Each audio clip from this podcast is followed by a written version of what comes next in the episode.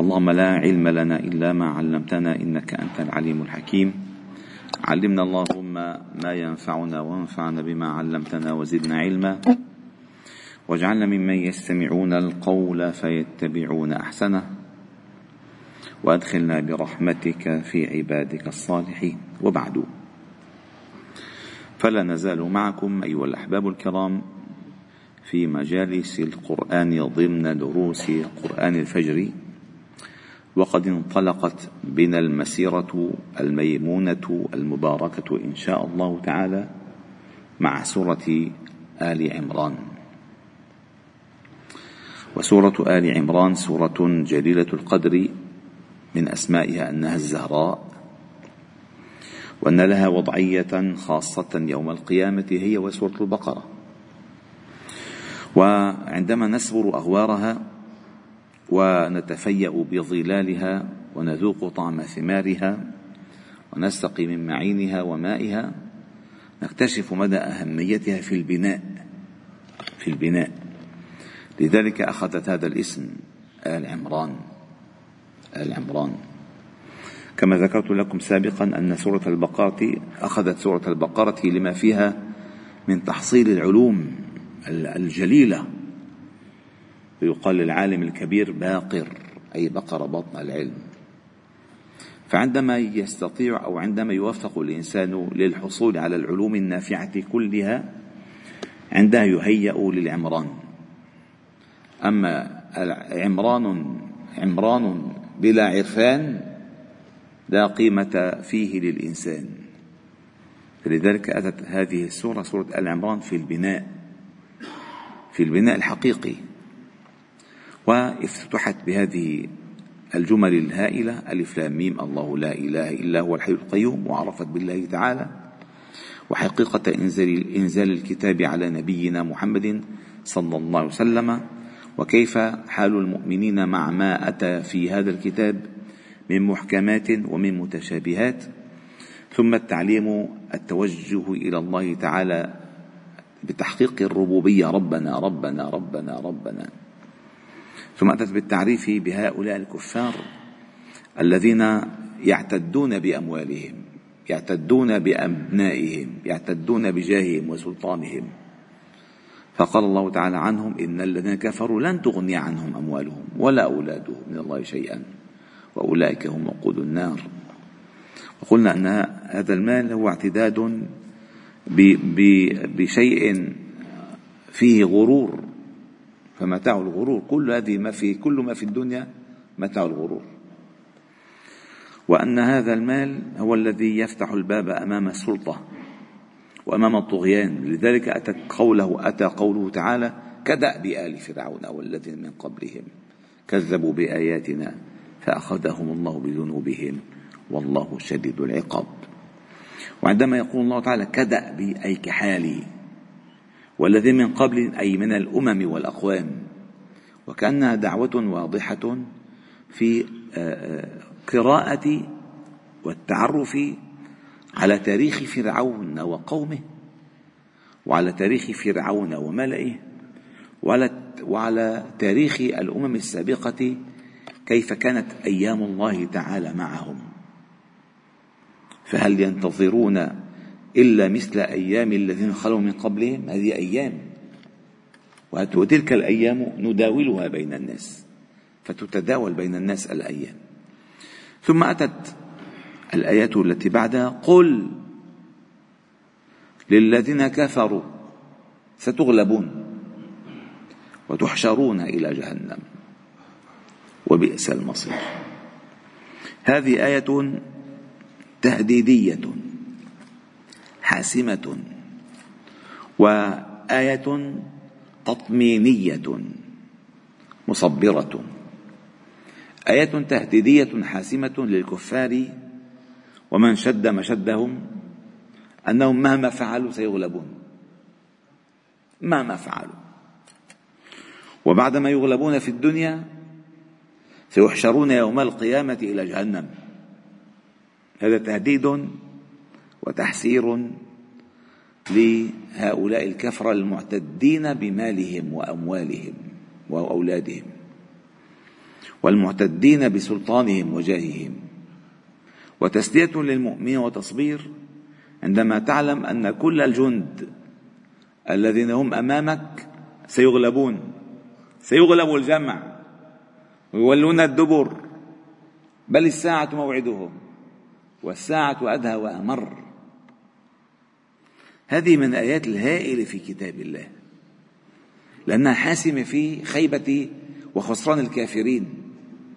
أن اطمئن لك مهما فعلوا مهما دمروا مهما قتلوا مهما كذا. في الدنيا عاقبتهم وخيمة وفي الآخرة عاقبتهم وخيمة. مهما فعلوا. فيطمئن المؤمن ويستعد الكافر للقتل. قل للذين كفروا ستغلبون.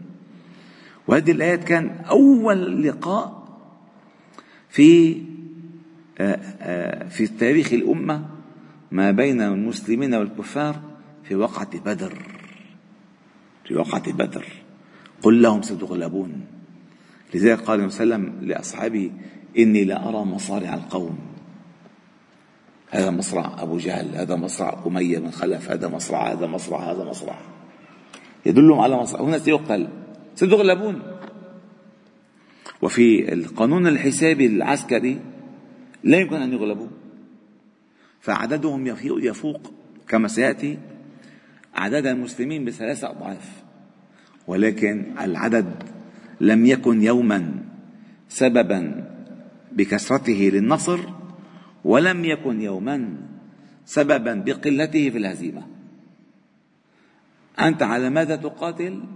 تنتصر ولو كنت وحدك. وقد يكون الانتصار شهادتك ولكن شهادتك دليل على نصرك أنك مت ولم تتنازل. هذا هذه القضية الكبيرة. فقال ستحشرون ستغلبون وتحشرون إلى جهنم وبئس المهاد. قد كان لكم آية في فئتين التقتا وهذه في وقت بدر. أول لقاء على الإطلاق عسكري ما بين المسلمين والكافرين هو في في وقعة بدر. والله تعالى قال قد كان لكم آية. آية التفكر. في فئتين التقتا. فئة تقاتل في سبيل الله وهم النبي صلى الله عليه وسلم والصحابة الكرام وفئة كافرة يرونهم مثليهم رأي العين. كافرة ومؤمنة. وهنا في تفسير هذه الآيات كلام رائع وكلام مهم وكله يحتمل وكله يحتمل. فالله جل جلاله عندما التقى الصفان يوم الفرقان والتقى الجمعان في وقعة بدر قلل أعداد الكفار في عين المؤمنين وكثر أعداد المؤمنين في عين الكفار. سبحان الله. فأتت أتت اطمئنان من غير أن يشعر الإنسان. قال من قال ابن مسعود في رواية ما نراهم إلا بضعة رجال هن ألف. وهم يقولون من أين أتى محمد بهذه الجموع؟ وهم 313 سبحان الله. فئة تقاتل في سبيل الله. وأخرى كافرون يرونهم مثليهم رأي العين. يقول أكثر منا أنا أقل منهم. أنا أقل منهم. وفي رواية كذلك أن الكفار عندما أتوا وهم ألف رجل عليه وسلم عينا له عينا يعني آه، آه، مخبر له حتى يكتشف أو في رواية وقع أحد منهم أسيرا. فكل شيء استنطقه كم عددكم ما قال؟ قال كم تذبحون من الإبل؟ فقال نذبح من الإبل عشرة. فاعتبر أنه كل آه، إبل لثلاث مية فاعتبرهم ألف. فإذا قال يرونهم مثليهم رأي العين. عندنا 300 بألف فكانوا يرونهم فقط 600 وليسوا ألفا. أنه واحد باثنين محمولة. بس واحد بثلاثة صعبة. هذا كله من تدبير الله تعالى. والله يؤيد بنصره من يشاء. النصر لا يأتي كما قلنا لكثرة العدد ولا يذهب بقلة العدد. النصر والهزيمة يأتيان بسبب قيمة العدة الداخلية وقيمة الأهداف التي تطلبها في أرض المعركة. فهؤلاء في سبيل الله. وأخرى كافرة. يرونهم مثليهم رأي العين. وفي قراءة النافع ترونهم مثليهم رأي العين. والله يؤيد بنصره من يشاء. إن في ذلك لعبرة لأولي الأبصار على كل مراحل التاريخ. ومن جميل غزوة بدر أنهم بلغوا ثلاثة عشر رجلا وثلاثمائة 313 كعدد من قتل مع طالوت وهزموا أعظم ملك جبار في الأرض يومها وهو جالوت. كان عددهم ثلاثمائة وثلاثة عشر رجلا. وكانوا في البداية ألوف هائلة ألوف. ولكن انهزم الجيش بالبداية قبل المعركة ثم انهزم الجيش في الثانية عندما رأوا قوة جالوت قالوا لا طاقة لنا بجالوت وجنوده ففر وبقيت القلة القليلة. الذين يظنون أنهم ملاقوا الله؟ كم من فئة قليلة غلبت فئة كثيرة بإذن الله. والله مع الصابرين. فكما, فكما أن كانت وقعة طالوت مع جالوت إيذانا ببداية ملك بني إسرائيل الحقيقي على يد داود فإن وقعة بدر مع جيش كفار قريش الكثير كان إذانا ببداية ملك المسلمين في المدينة المنورة. 313 313 قال في سورة البقرة فهزموهم بإذن الله وقتل داود جالوت وآتاه الله الملك والحكمة وعلمه مما يشاء. نفس الأمر حصل مع النبي صلى الله عليه وسلم.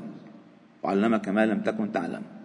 وأنزل عليك الكتاب والحكمة وعلمك ما لم تكن تعلم وكان فضل الله عليك عظيما.